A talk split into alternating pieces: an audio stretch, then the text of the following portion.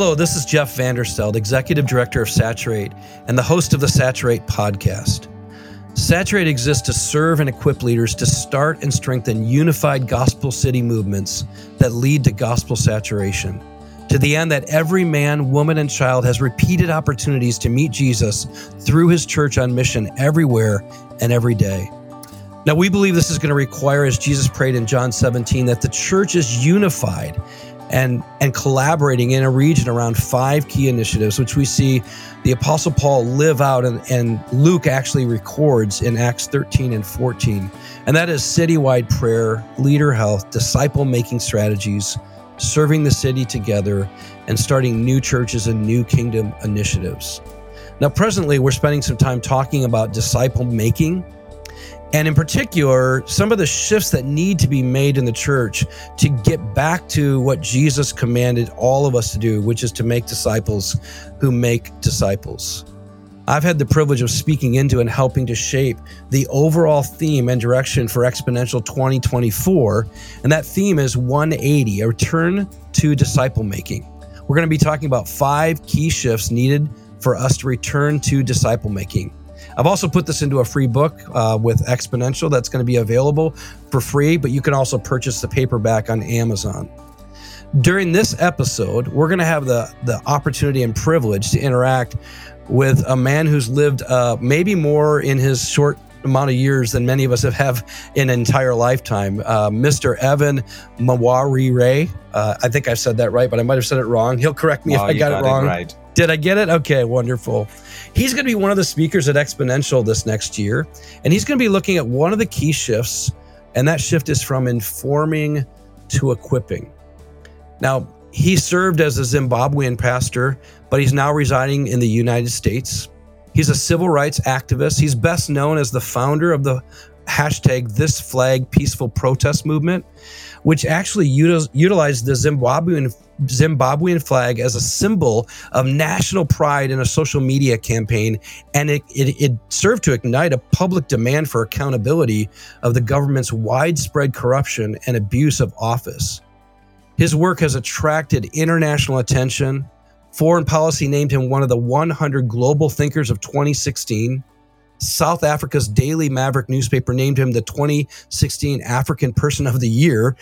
And in addition to holding the fellowship at Stanford University and Yale University, he also has addressed, addressed audiences at the Atlantic Council, Harvard, Oxford Union, Oslo Freedom Forum, and Geneva Summit and I get to have him here on this podcast. So, man, I am so grateful to welcome you and thank you for being present so that more and more people can be introduced to your story and the work that you've done. Welcome to the Saturate Podcast.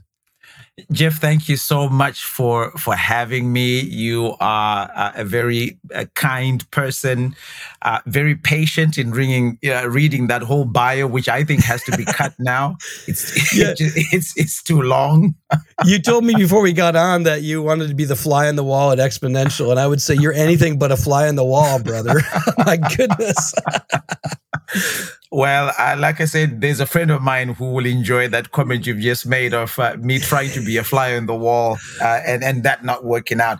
But a huge pleasure for me to mm. be with mm. you here today. Thank you for having me on on uh, you know on this platform.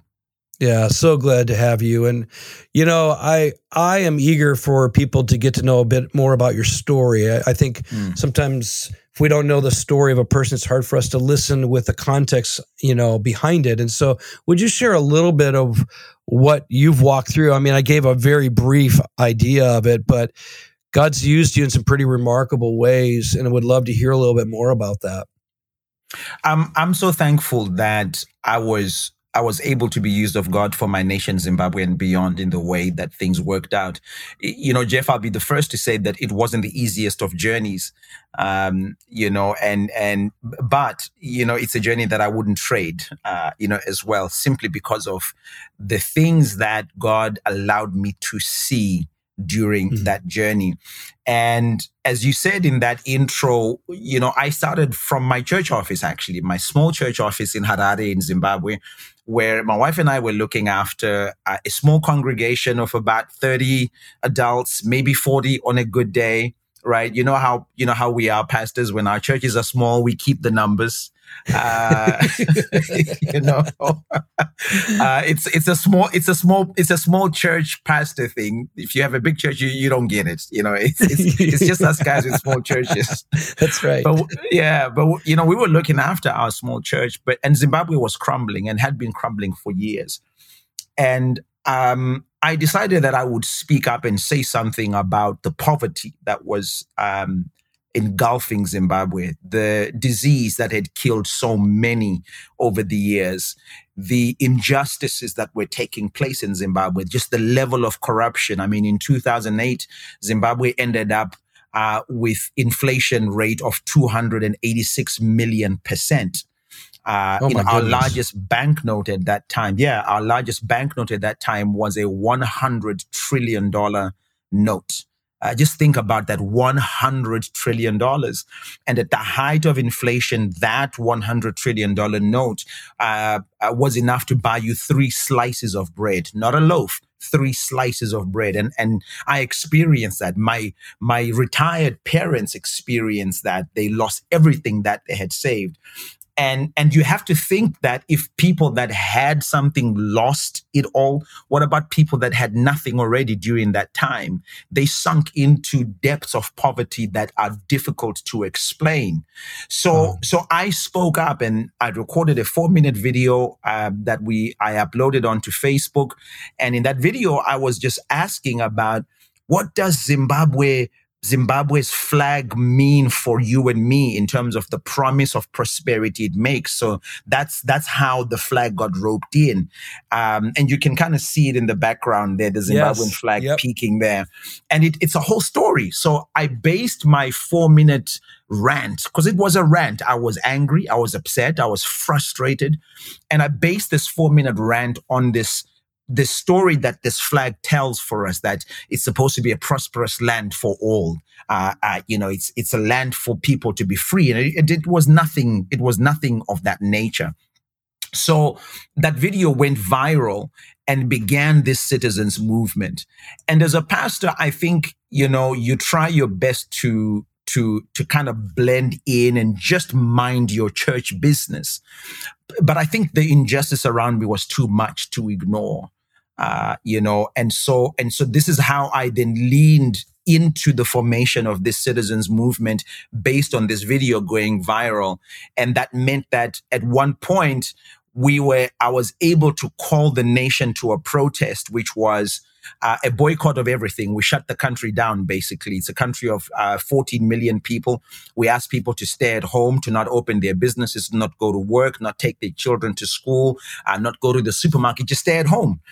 And remarkably, Jeff, remarkably, of the many miracles that I saw on this journey over four years of uh, civil rights activism in Zimbabwe, that was the first one that I began to understand that something much bigger than me was at play because over 10 million people responded to that call and the entire country came to a complete standstill. I still get goosebumps whenever I think wow. of that moment because uh, here I am pastoring a church of 30 people and here's a nation listening to what I am saying. I'm a nobody. And here they are saying, tell us what to do next. Here they are saying, you you're onto something and we're ready to do whatever you you say is possible um, and one of the key things i begin to do at that moment is ask our nation to to pray for zimbabwe w- which is something that that you don't hear normally in civil uh, you know civil activism these days uh, but it was the thing I knew to do.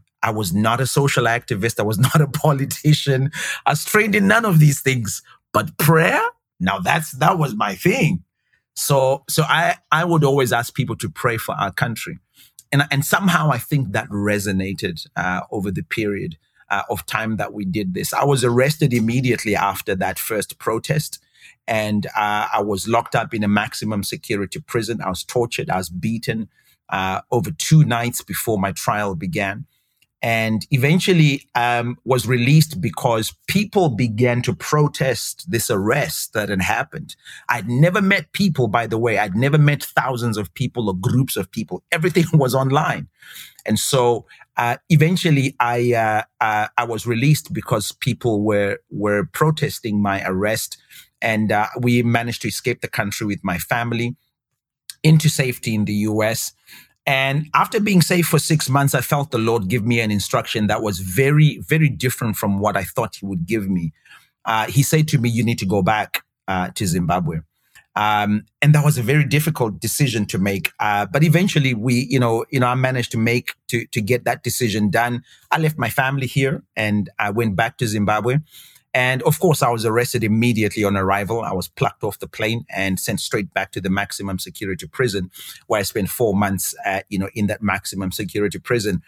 And and even though I would be released on bail, uh, I was not allowed to leave the country. They took my passport, took title deeds to my parents' home, and then I spent the rest of the year in and out of prison. I was arrested um, probably about eight times during the process um, uh, of uh, of this work that then became something I committed myself to and saw many things. Uh, it, it, would be three years before I finally left Zimbabwe as a free person. Um, and uh, I, you know, you know, came back to my family after three years of being away. So, so that's kind of the story uh, of how that's shaped up. And uh, today, I still continue the work of fighting for civil liberties across the world for Zimbabwe, but also across the world in different roles. Um, and it's been the honor of my life to speak about the motivation of uh, the kingdom of God as being the starting point for all of this and being the staying power uh, even now. Wow. Wow, thank you so much for sharing that. I mean, you heard in the intro that when I am trying to help cities think about gospel saturation, one of, there's a couple key initiatives we try to get them to think about, which one is prayer, which is what you just talked about. Like a prayer, prayer is powerful. It doesn't matter how much you know weight you have as a leader what platform you have how big your church is you're actually talking to the one who can change everything yes and sir. so i mean that just when you said that like that's all you need to do i was like amen like if that's all we did God would lead all the next steps, right? He, will get us, and which is what He did with you. And then the second one that you really hit on that I think is so important is that you you cared for your your you know your place the the thing we talk about is you've got to learn how to serve your city in a way that brings kingdom good to that place and you said this doesn't look like the kingdom and what mm. would it look mm. like if the kingdom of god broke into your country mm. and you mm. stood up and in prayer but also in protest to say it can look very different and so yep. thank you thank you for I mean, I, I don't even begin to understand what you went through. Very few of us will understand what you went through, but I, I know that likely God gave you the grace to go through it because that's He always gives us just in time grace to go through the things that He calls us to go through. Oh wow, Thank that's you for it. doing it, man. You know, Thank just you. what Thank a you, Jeff. what a gift your story is. Your life is such an example. Um, so thank you for sharing that. Thank you, my friend. Yeah. As you think about that, and you know your role as a pastor, but now your role in obviously a much broader context how how have you personally experienced? Because we're going to talk. We're talking about disciple making. I'm going to make a shift, mm-hmm. but how have you personally experienced that transformative power of disciple making in your own journey as a follower of Christ? Well, yes, I I I, I actually I have um, you know these experiences of this transformative power of discipleship in in my own life, and there's two sides to uh, two sides to this um, to this experience when I realized, I think it's as a young man, I, I, realized that it was not enough to be just a member of a church to fulfill Christ's mandate. Um, I, I realized that I needed to be an active part of mm. uh, Jesus's mandate. So, so to be an active part, I mean, I'd been a Christian for years. I was born into a Christian home. Um, but I had to go through that process of of my faith becoming my own faith, you know, moving from my faith being my parents' faith to being my own faith. And, and once my faith became mine and, and, and in terms of my experience of Christ's love, Christ's mm-hmm. power, uh, became my own, um, I think I realized at that point that it was it was not enough just to be a church member, you know, and just come on Sunday and you know listen to the sermon and and go back home. There there had to be another level, and I, I kind of took that to a bit of an extreme level because I then decided, look, I'm going to enroll into Bible school. I'm not just gonna I'm not just gonna you know uh, you know, you know, just kind of soak it in from from from the pews. I want to go to Bible school, learn this deeper. And as I did that, and as I began to understand more and more of the story of God's great mandate to reach man, mm. I I was I was wrapped in it. I wanted to be part of this, you know, especially mm. when I read about how Jesus then sends out his disciples, then he leaves them that great commission, what we call the Great Commission. I was, I was taken by that. And I thought, you know what? This is what I mm. want to do. And so I left the corporate job I had and I became a youth pastor. Uh, and which if anyone if anyone has has been a youth pastor they know that that's the baptism of ministry right there i did that yeah. for 14 years man there you go you know you know jeff i'm convinced that every great pastor who has become a great pastor started off as a youth pastor. They they I were think you might be right. Yeah. oh my gosh. They went through through that thing because it is a thing and mm-hmm. it, it, it eats you alive. But let me tell you something, it it spits you out, out even more alive. Mm-hmm. Um, young people are the most amazing people to disciple and to pastor. Yes. Their energy, their their genuineness, their authenticity, their openness, uh, their their. I mean, it's just it's incredible to to have the opportunity to mold young lives and for God to help for you to watch God work through these amazing young lives and raise gifts that are even bigger and greater than your own. That Amen. for me is a powerful thing to see. I totally agree with you, man. Oh, yeah, oh, oh yeah. So so so I, yeah, so I I became a youth pastor, and um, you know, and and and and I think that's that that's those two experiences. Me making the decision to go and sit under some teaching and training, and then me make the second part of that experience of disciple making uh, was me then take taking the role to say, okay, in the same way that I have been uh, mentored the same way that God has called me and taught me and brought me up. I want to be in a position where I can lead others to get into that space as well, where they are taught, where they are called, mm-hmm. taught, raised, and sent, uh, sent yeah. out as well. I love it. Yeah, and I one thing I I became con- convinced of, and it sounds like you were as well. It doesn't really matter the age as long as they have the Holy Spirit. Uh, mm-hmm. Uh, they can be equipped, they can be sent, they can be a significant part of the work he's doing Absolutely. all around the world. So Absolutely. Well, in terms of your own experience of being equipped, what would you say? Like, where and how have you observed the greatest equipping as a disciple? Maybe something that happened to you or where you watched somebody else. Like, what would be some signs of great equipping or experience of great equipping you've experienced or seen? I, Jeff, I would say that that one-on-one personal relationships that I had, right, with with people who had walked with Christ were part of my greatest equipping. Mm. Right.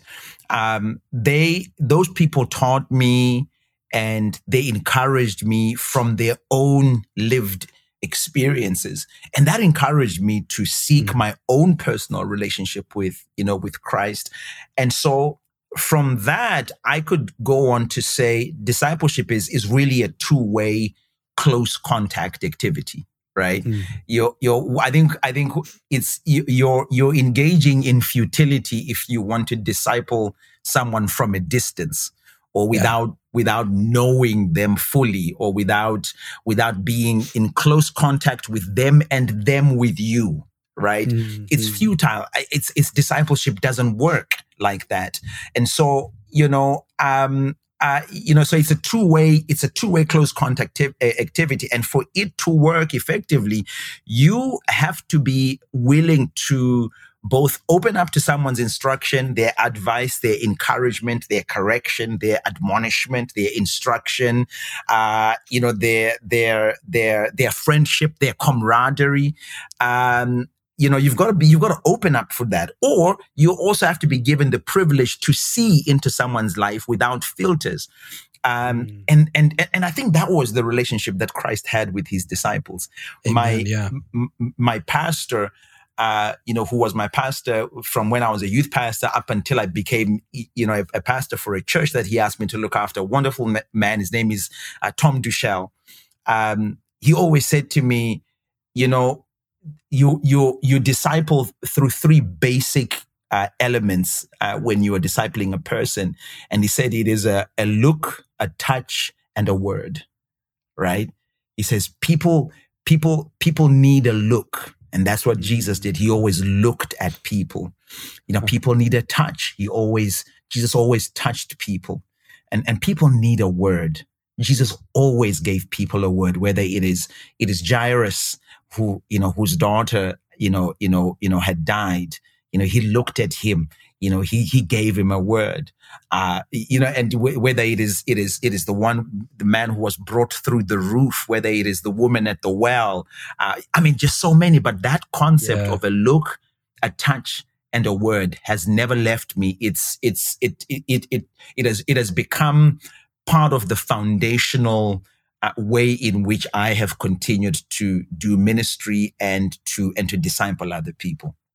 Oh man, that's so good. I mean, when I think about those two, three things, it's like I see you, like I really see who you are. I see what's going mm-hmm. on in your mm-hmm. life. I care about what you are going through. That's the touch. Like I'm present with you. I'm I'm going to engage in a very relational, physical way.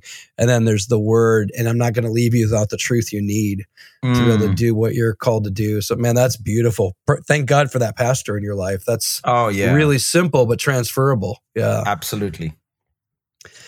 You know, one of the things we do in the book, as well as we're going to talk about the conference, is that everyone needs to have some kind of definition of what a, a disciple is, what a mature disciple looks like. Um, mm-hmm. you know, Jesus said, "Follow me, and I'll make you fishers of men." So you've got this you know, right at the very beginning of his calling, it's like, follow me. It's relational. I'll make you. It's transformational. Fishers of men. It's co-missional. We're going to go do something together. And it begins to shape up what, what he means when he says, come follow me and I'll make you a fisher man. Uh, when he says, I'll go and make disciples, the disciples knew what that meant. You know, they had an mm. idea of a, a, picture of what that looked like because they he had done it to them. So as you think about a disciple, how would you define what a mature disciple looks like? And maybe a phrase, a word, a description. What, what how would you frame that up?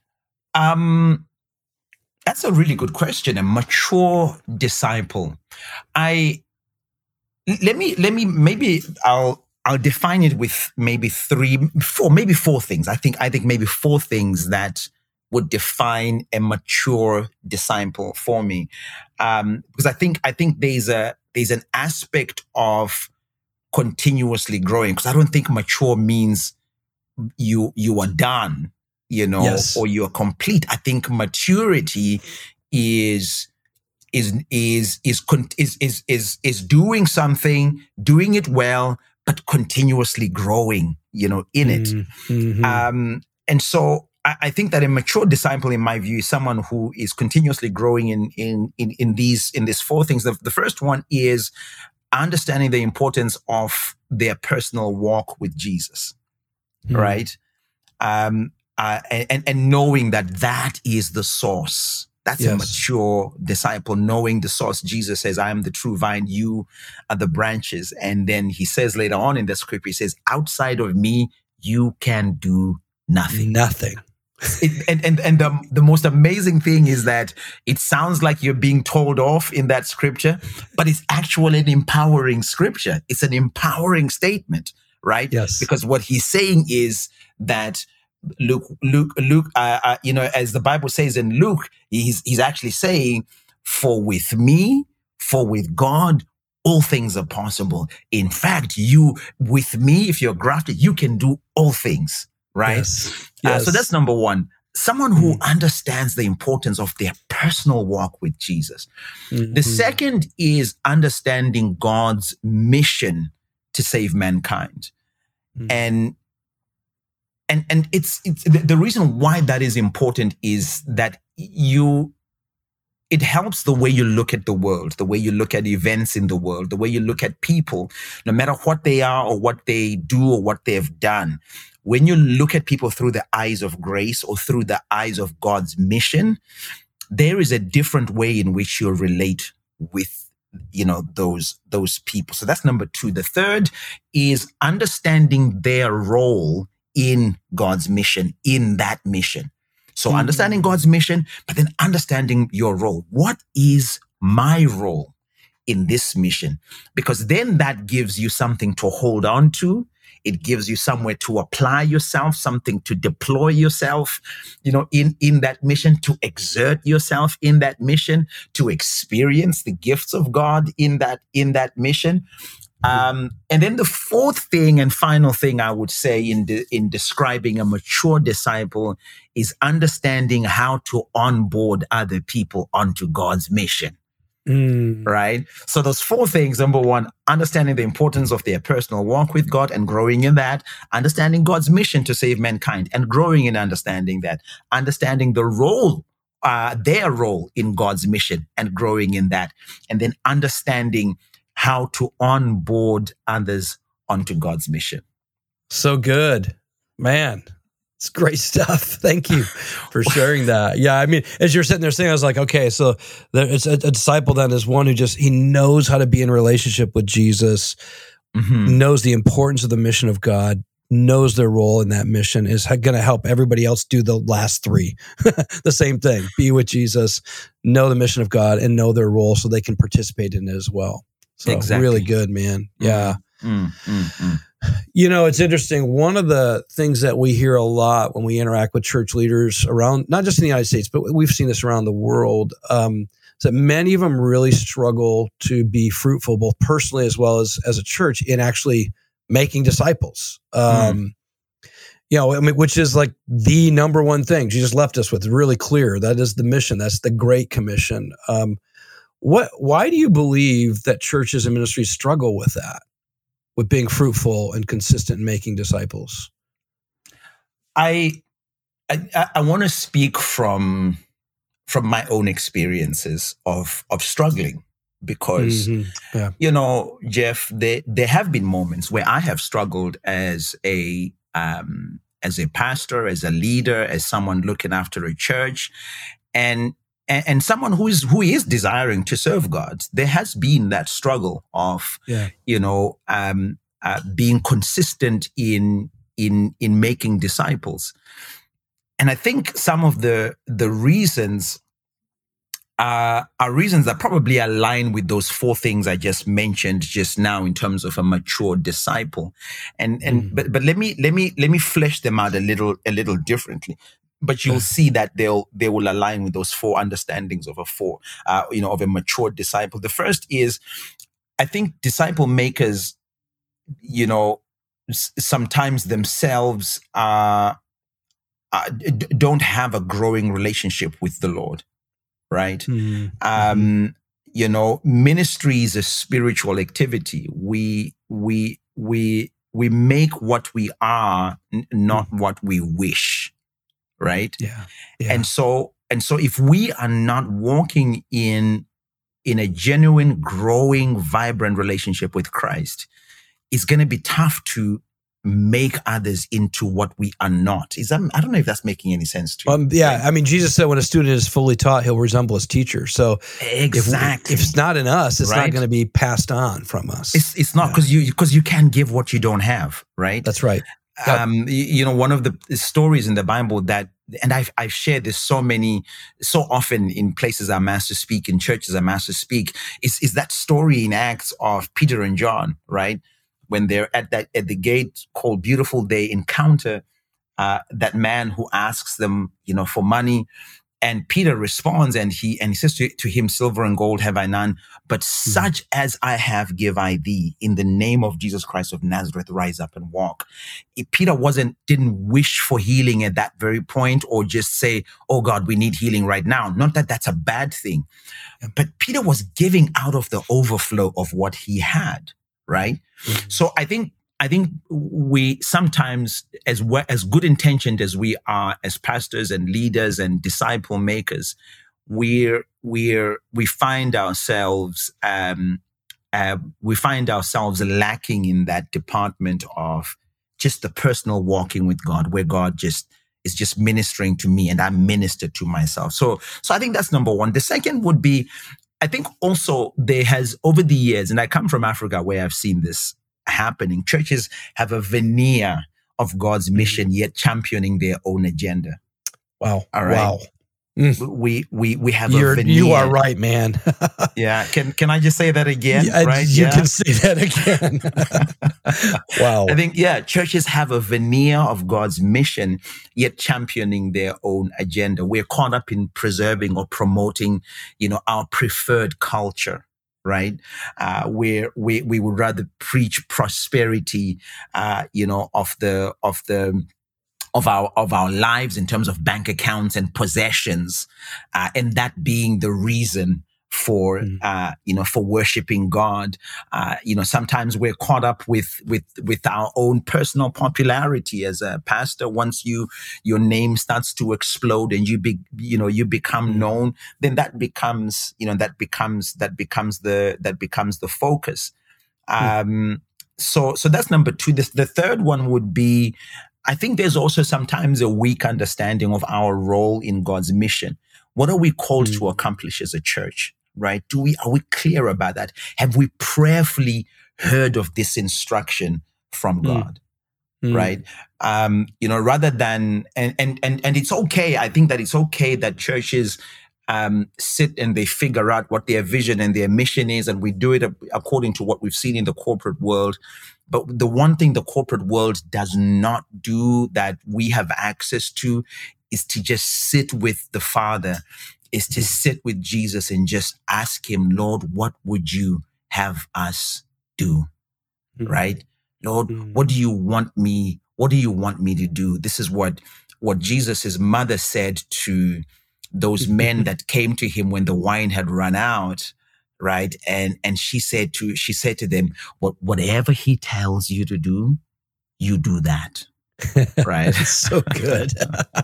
And, and, and and and and i think i think we've lost that. And so i think there needs to mm. be a return to this prayerful understanding of what the instruction for our church gathering is. And the final thing i'll give you on this is that I think there has been an abandonment of making disciples, and instead we're making followers of our brand.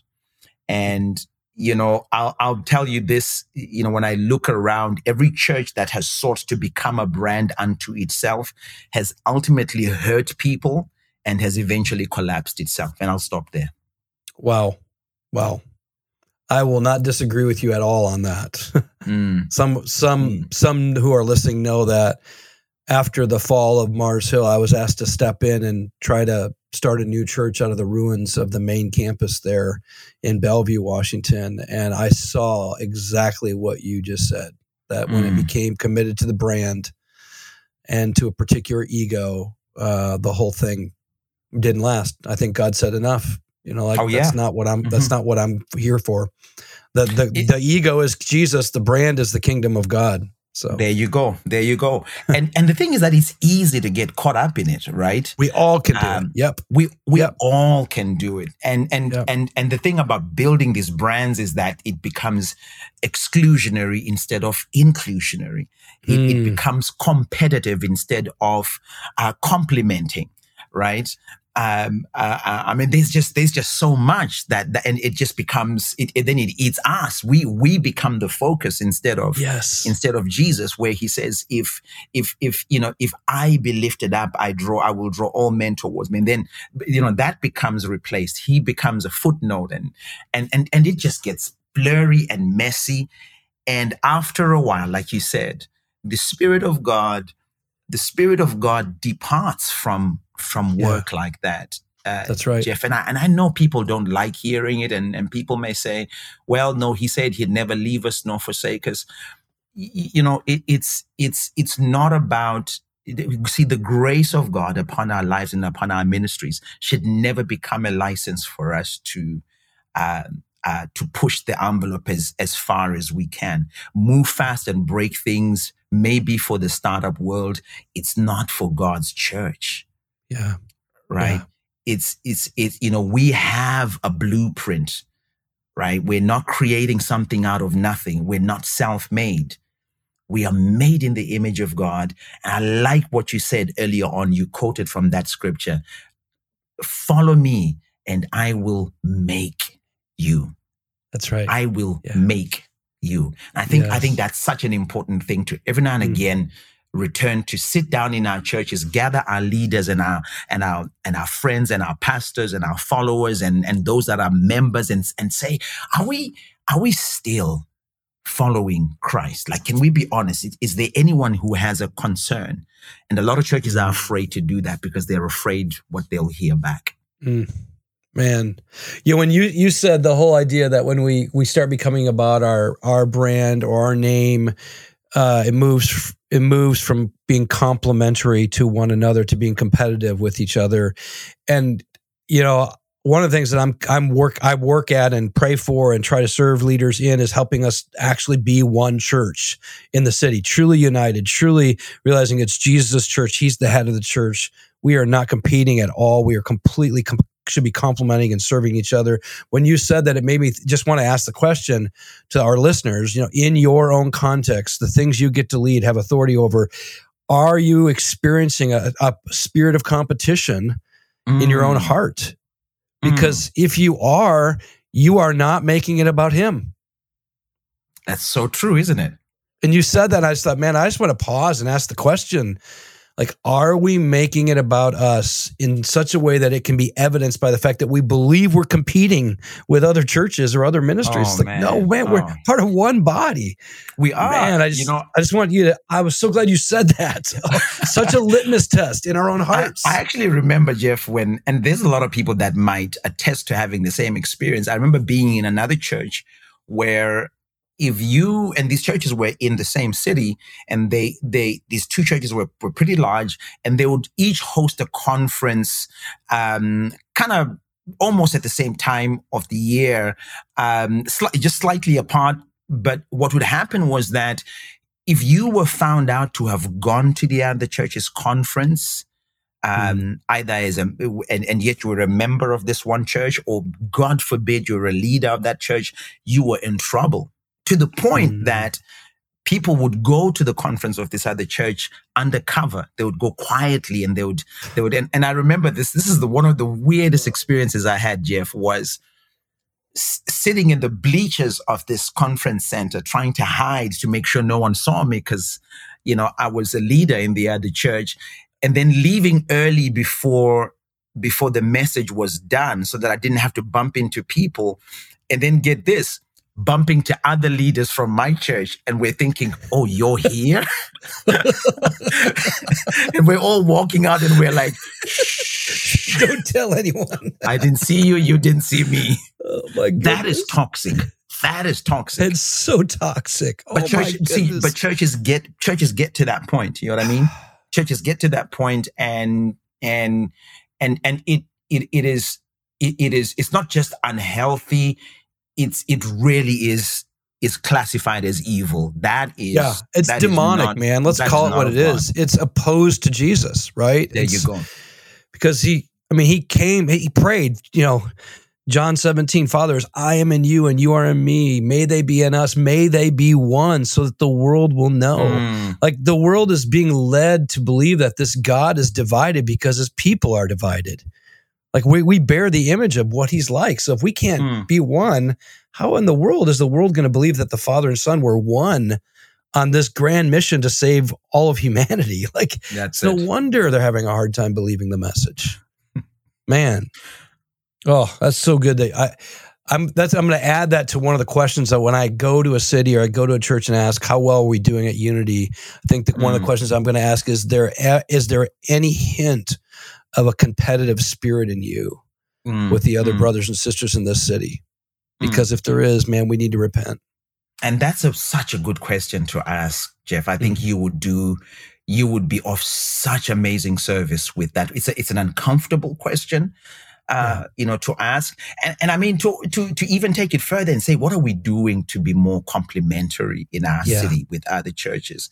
Um, if there's a church that does something better than you, sometimes there's no need for you to start your own version of what they do. Go and support that instead. Yeah. Right. Yeah. Go and support that and say, hey, you guys, you guys have been doing this for years. We want to we want to come here and give momentum to this and bless this whole city going forward. Mm. It's a t- a lot of pastors, if they're being honest, will tell you it's a tough thing to do, but it's it'll bless you so much. It releases you so much.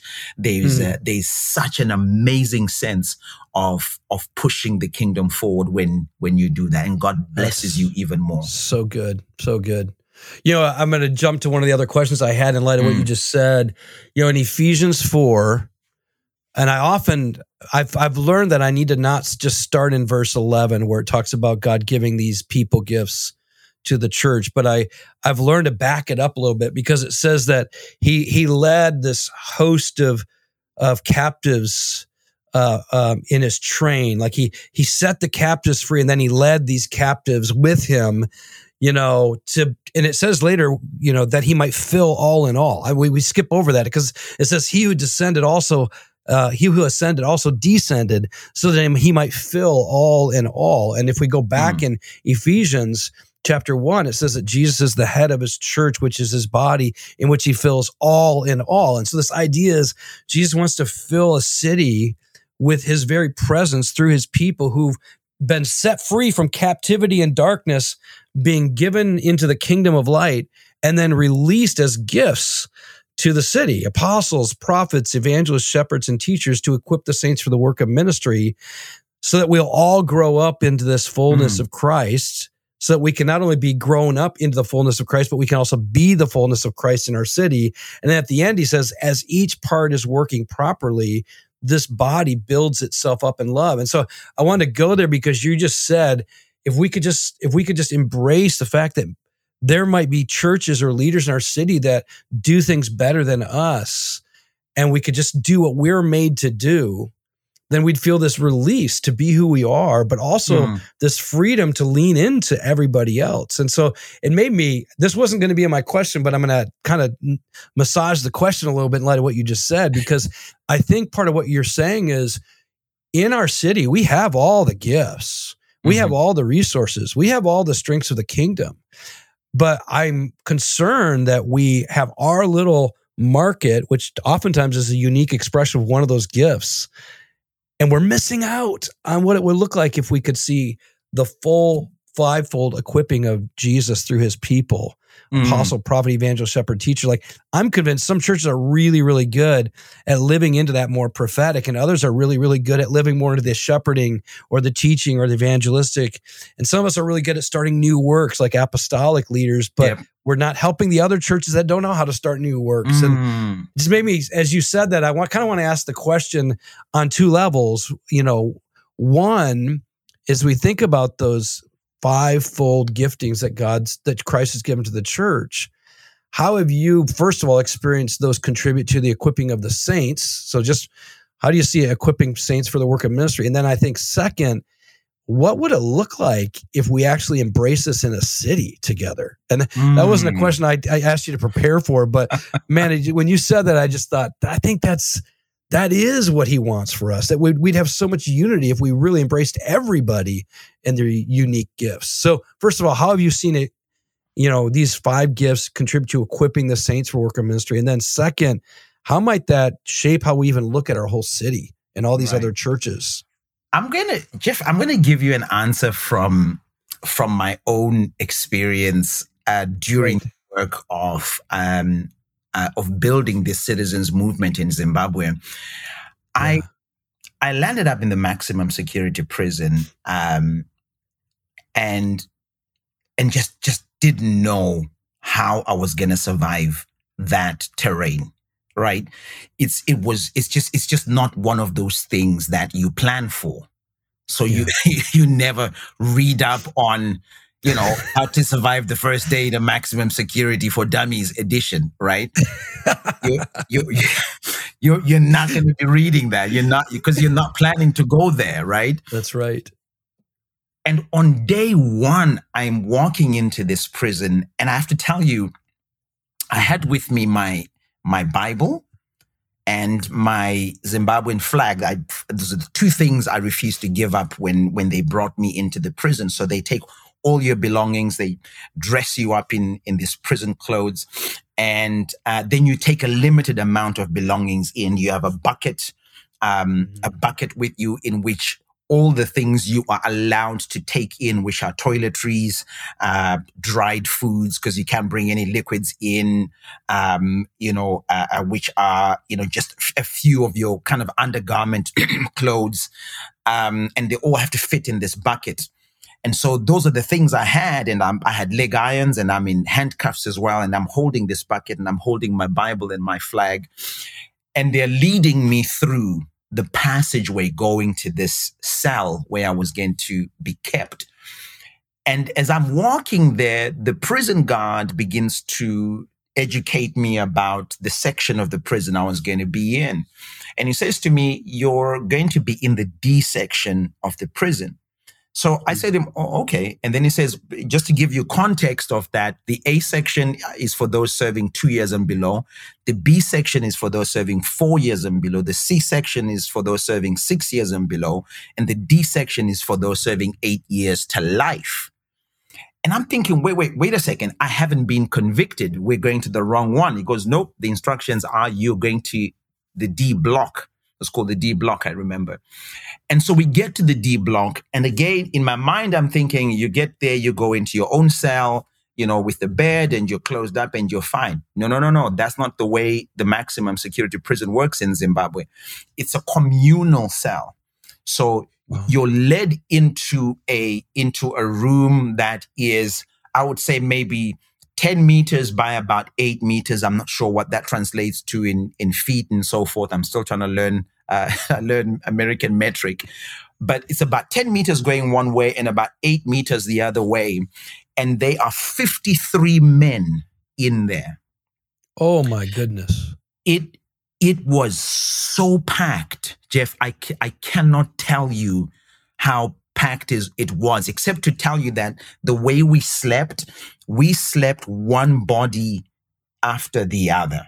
That's how it slept. So you you you slept with with with your head in this direction to say to the to the to the to the left and then the next person after you would sleep with their head to the right and their legs to where your head is and the other person would sleep juxtaposed and it kept going that way right up until the wall. I have a picture of it that I'll send you so you can see what I'm talking about. Wow. Every time I came out of that prison, because I was arrested over eight times, every time I came out of that prison, I always had a skin infection. I always had a respiratory infection simply because of the kind of conditions we were in. It, it was, it was horrible. Oh, but, oh goodness. But I tell you this whole story to introduce you to four men that I met on that first visit right? These four guys, as I come in, approach me. I think that they're going to beat me up. This is it. They're going to take me down. Everything I've ever heard about maximum security prisons comes alive right now with these four guys. They approach me, and the first guy, tall guy, his name was Charles.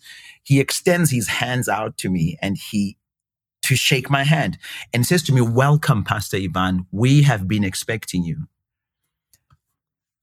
I was I, was like, okay, what are you talking about? And he says to me, we heard about the work that you were doing. So my four friends, my three friends and I, when we heard you had been arrested and you were being brought to prison, we prayed.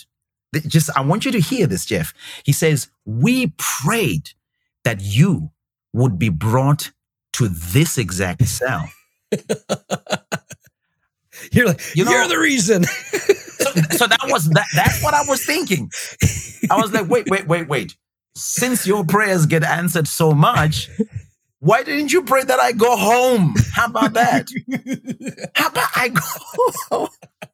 but but let me let me let me explain a little further. I joke a lot with with that, but but he then carries on and he says to me, "We have a commitment to make for you know for you and he says, Our commitment is that for as long as you are going to be in, in this prison, my three friends and I are going to look after you. And we are going to make sure that you are stronger when you leave than when you came in. You know, Hmm. Jeff, um. You you tr- you make a decision when you go into a place like that to to not cry or to try and be tough because you know you don't want to cry on your first day in Mm. prison, right? Um, Mm. I I just broke down these four guys. I, I I couldn't believe it that God had in, in my worst nightmare. God had set me up with he set me up with pastors. These four men represent the greatest pastors I've ever met in my life. I was in there for four months. I was beaten. I was tortured. They couldn't do anything about that. But true to their word, every time I came back from a torture session, every time I came back from, from being abused, those four guys gathered around me. They bandaged me up. They washed me up. They prayed for me. They encouraged me. Hmm. Those Hmm. four guys, four prisoners, a man serving life for murder, a man serving 18 years for armed robbery, a man serving nine years for attempted murder, a man serving another nine years for attempted murder. They were the best pastors, the best pastors I've ever seen. I saw those guys operate in a gift of service, a gift of shepherding, Mm. a gift of encouraging, a gift of looking after someone in a way that I have never seen people outside prison do for me. Mm. Mm. So if you wanna, you're asking me where have I, what is my experience of the gifts? It is, it is right there in that prison. Wow. Those men, Wow. those men were my pastors. Yeah. Yeah. They were my pastors. You know what I mean? Mm. And, and I say this with, with so much pride. Mm. When I left that prison, I was stronger than the day when I came in. I was, I was the resolve to, to run even faster and harder with the work I was doing came from that experience of those four men. I was arrested another four times after that. I was prepared this time because of what those four men did for me. Wow. And on two of those occasions, I came back to that same cell and I met them. And I, every time I'd come back and I'd be like, hey, boys, I'm back. and we would go through the same process. And, and it was amazing for me. So Mm.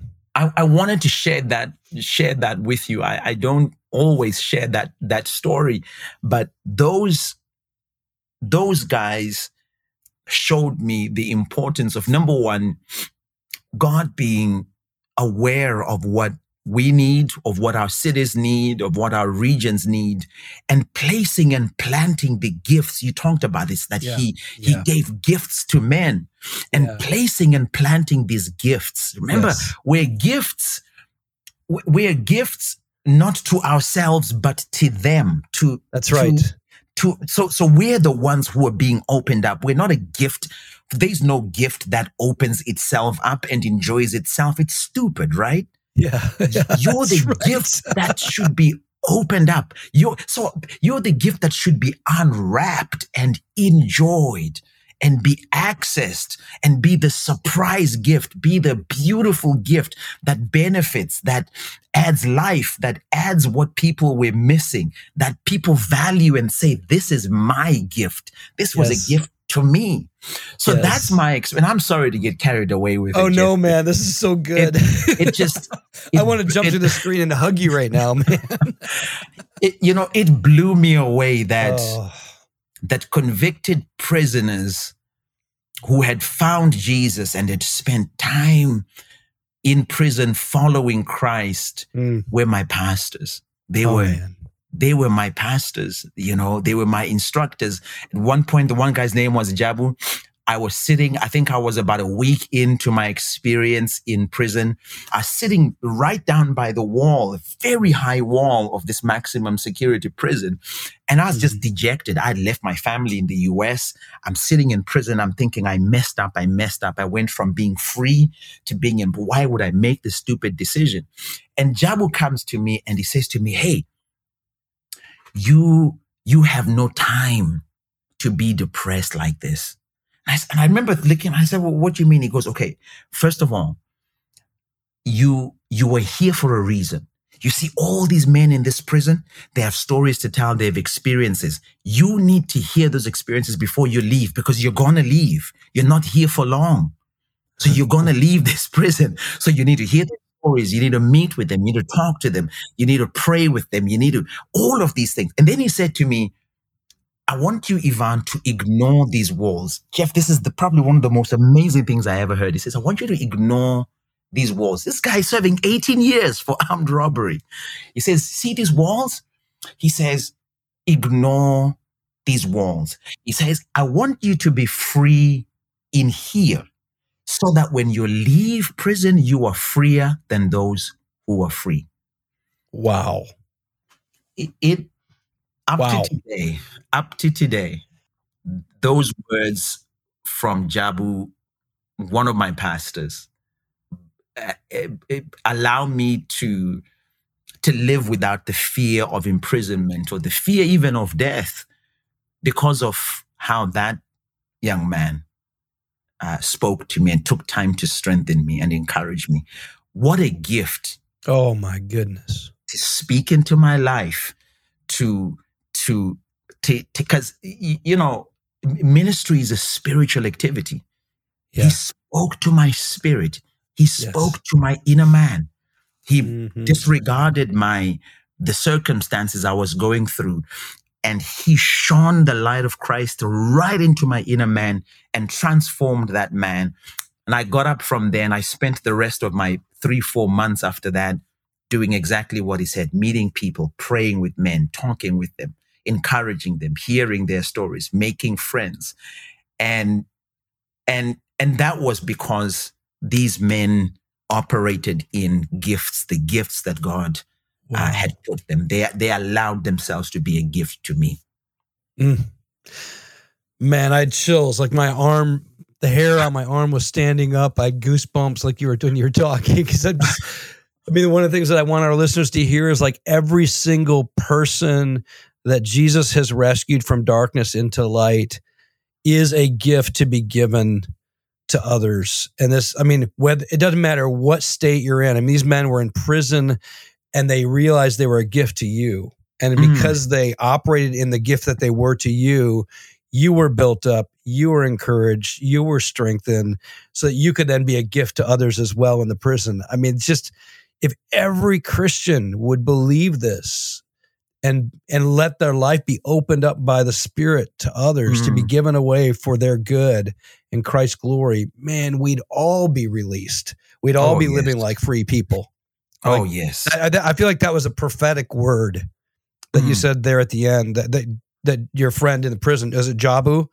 yes Yeah, that he said that if you can learn to be free here, then you can be even more free than the people who are free out there. And I oh yeah I, I feel like that's a word for us right now because that passage is all about the captives being set free to being given as gifts wherever Mm. God has placed you for the building up of his body. So everyone gets strengthened and everyone walks in that freedom.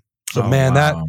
I feel like I Oh, don't even want to go any further because I feel like that was like the big exclamation point, the mic drop of the whole thing. Ah, so thank Jeff, you for sharing that story, man. That is so Thank you. powerful. thank you for making space for for understanding that story the way it Mm. needs to be understood you know um and I, I the, the the weird thing is i hadn't prepared to share that but i suddenly realized with how you how you had set the the the conversation up that wait wait those guys were my pastors. Those guys were were gifts of god That's right. that that that and and and and they knew it by the way. Those guys knew it. Yeah. and they they were not apologetic about it. They were not apologetic about their environment. And you know and they just poured into me and poured into me and poured Wow. into me and i have wished i have wished and asked god for the opportunity one day to if i could if it was possible one day to tell them or show them where I went from there, how Mm. strong I was from there, how their gift that served me caused my gift to be strong and effective in so many places, to be multiplied and shared on so many platforms. Mm. You know, I'm the one that that ended up on these in these universities and these different platforms and all over the world. But but it was it was because it was because these four these four pastors in in a prison um, mm. took time to to pastor me and to and mm. to shepherd me and to to be my evangelist, to be my to be my to be my uh, to be my teachers, my encouragers, my instructors. Uh, That's interesting because I I heard the gifts come out in your story because you had there was shepherding going on in terms of care for you. There was even a prophetic word spoken to you about learning yes. to be free. Yes. There was an evangelist calling you to, to have hope in the midst of the despair. There mm-hmm. was this probably some kind of a teacher because someone brought truth to bear on your heart, man. Of course. I mean, and then this, and me- then it, yeah. Oh yeah. And there's this like apostolic influence that it's having now. like even the story you're sharing and the platforms God's given you and the opportunities he's open to you. It's like this is the body of Christ, man. This mm-hmm. the the the small little group was an expression of the fullness of Jesus in that jail. Absolutely, that man. Prison. You know, where the church is nothing outside of that moment where yeah. Jesus says to his disciples, um, go ye therefore, right? Go ye therefore into all the world. Yeah. And and teach them and yeah. disciple them. Yeah. Right? Yeah. There, there, there we are we are and and, and i want to i want to try and take that a step further you know where all of us are not doing anything if we're not if we're not passing on this baton or this torch or this this mandate to someone else to say hey go further than me mm. hey go where i can't go because yeah. you know as great as what as my pastor was in the church i went to he he couldn't have done what those four men did for me. Right. Um, eh, you know, as great as uh, Billy Graham was, or uh, you know, you know, Kathryn Kuhlman, or uh, you know, you know, whoever it is that we we as great as they were, they they couldn't do what that that youth pastor that looked after us 20 years ago, 15 years ago, you know, did. Yeah. They, there's right. just, there's something about the, a uniqueness. And that's why pastors, you've got to teach people to, to be disciples themselves because there's yes. something about the, the unique imprint of us doing what God told us to do in our way in that's different from what the other that's person right. did. You know, you never know who you're going to release and what you're going to inspire in them uh, mm. when you when you follow God to be a discipler to make people into fishers of men uh, yeah. and that's why I love the work that you guys are doing mm and love mm what the the theme of this conference is going to be because oh, it's man. going to it's going to absolutely blow the top off the church and and yes, take us Lord. into a level Please. of places that we never we never imagined we could yes we could we could oh. go into Oh man, come Lord Jesus, come, man. Mm. Wow, thank you so much. By the way, who knows? Maybe you're supposed to. Maybe the way that those guys get to finally hear the story, get blessed, is maybe you're supposed to write a book called "My Four Pastors in Prison." maybe that's it, right? I don't know, man.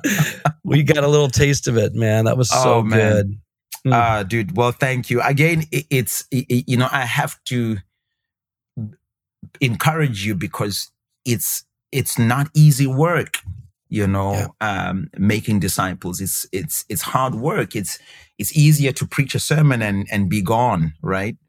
Um, uh, than it is to to teach people how to be how to be fishers of men how to yeah. how to make disciples of other people. But but but at the same time it's it's it's exciting work because the result of it is is is is is in my view the result of it is is incredible. It sure is. Yeah. Well is it Evan? Is that how i pronounce your first name Evan? You That's said because i realized Evan. i had said it wrong before. I said it probably the american way. That's fine. Evan That's yes. fine Evan, um, thank you so much. And, you know, I don't know if there is a way for people to get uh, connected to you or follow you or get more resources from you? If there is, what would that be? If not, I understand you're also got to be wise about your own context and your story. But um, yeah, is there any place yeah. we could learn more from you? Yeah, yeah, there is. Um, you could get you could get onto my website, which is evanmawarire uh, dot org. So Evan spelled Okay. E V A N. Mawarire spelled M A W A R I R E dot O R G. Uh, it's just a basic website. It just Great. tells you my story and some of the things that I've done and what I'm doing right now. Um, and um, you could follow me on Twitter as well or on Facebook if you're on that, those usual platforms. I don't usually say much on them because there's a lot of uh, anger on those Yes, platforms yes. but um, Mhm. uh, you know those are great ways to contact me and you're from the website you're able to send me an email as well and i'll be able Okay. to, to to somehow respond Wow. Well, thank you so much. You've been a gift. Um, you've served us well. Uh, you've encouraged and inspired. I think there's hopefully, Lord willing, the Spirit brought some conviction as well to our hearts. So thank you again for making the time to be with us. thank you my brother jeff it's been a pleasure and and a huge honor to be with you today I want to invite you to join me and Dave Ferguson, co founder and president of Exponential, for a transformative discussion on the shift from informing to equipping. In these critical times, we are faced with an unprecedented demand to redirect our focus towards effective disciple making. So I'm thrilled to dive much deeper into a conversation with Dave as we uncover the key principles of equipping Christ followers for maturity and ministry. This webinar isn't just a one-way lecture. It's an engaging, interactive Q&A session designed to equip you with the insights, tools, and renewed purpose you need for your disciple-making efforts with your church community. So don't miss this opportunity to re-envision and reinvigorate your approach to disciple making in your local church. Let's come together and make this vital shift from informing to equipping for a more impactful disciple making movement. Just visit exponential.org forward slash 180 to register and submit your questions in advance. We're going to be doing this on Thursday, December 21st at 2 p.m. Eastern. So that's Thursday, December 21st, 2 p.m. Eastern. You can visit exponential.org forward slash 180, that's all one word, 180, and register to secure your spot. And please submit your questions in advance so we can be prepared to engage as best as possible. Thanks a lot. Well, thanks for joining us for the Saturate podcast. I hope you are inspired and encouraged, as well as receive some ideas of how you could take some next steps in the work God's called you to do in your own context. I want to let you know of another way that you might be able to receive some ongoing encouragement and equipping. You could visit saturatetheworld.com where we have a lot of our resources, our training, PDFs, videos, audio, a whole bunch of stuff to serve you in your journey towards being a disciple of Jesus who makes disciples in the everyday stuff of life. Now, we're going to provide a code for you to use if you'd like to try a two week free membership to our subscription based services. That code, if you'd like to use it, is podcast 2023. That's one word, all lowercase, podcast 2023.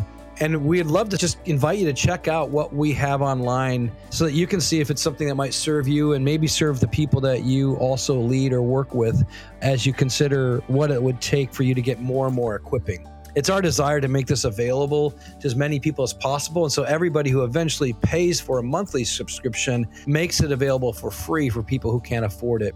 We've had the honor of being able to give almost 500 free subscriptions away this last year, and we're hoping to give even more to those around the world who can't afford the membership. But if you can, we'd love for you to consider it. Try it for free for a couple weeks, see if it serves you well. And if so, love for you to continue on and be a Saturate member. Second, I want to invite you to consider being a Saturate partner. And that's someone who's committed to pray and or also give to support the work of gospel saturation. What we do is completely based on fundraising and the money that comes in through the subscription and some of the products we're able to sell. But the majority of our work is funded by people like you who just believe in the work and want to see more of it done. So if you want to pray with us and join us in praying for gospel saturation, send us an email at hello at saturatetheworld.com. let us know you want to be a prayer partner and we'll begin to send you updates so you know how to pray specifically. And if you want to give, just go to saturatetheworld.com, click on the give button, and you'll see all the instructions there to help you take a step towards supporting the work as a Saturate partner. Again, thank you so much for listening in, and I can't wait till you hear the next one. I hope we continue to encourage you with the work of gospel saturation in North America and around the world.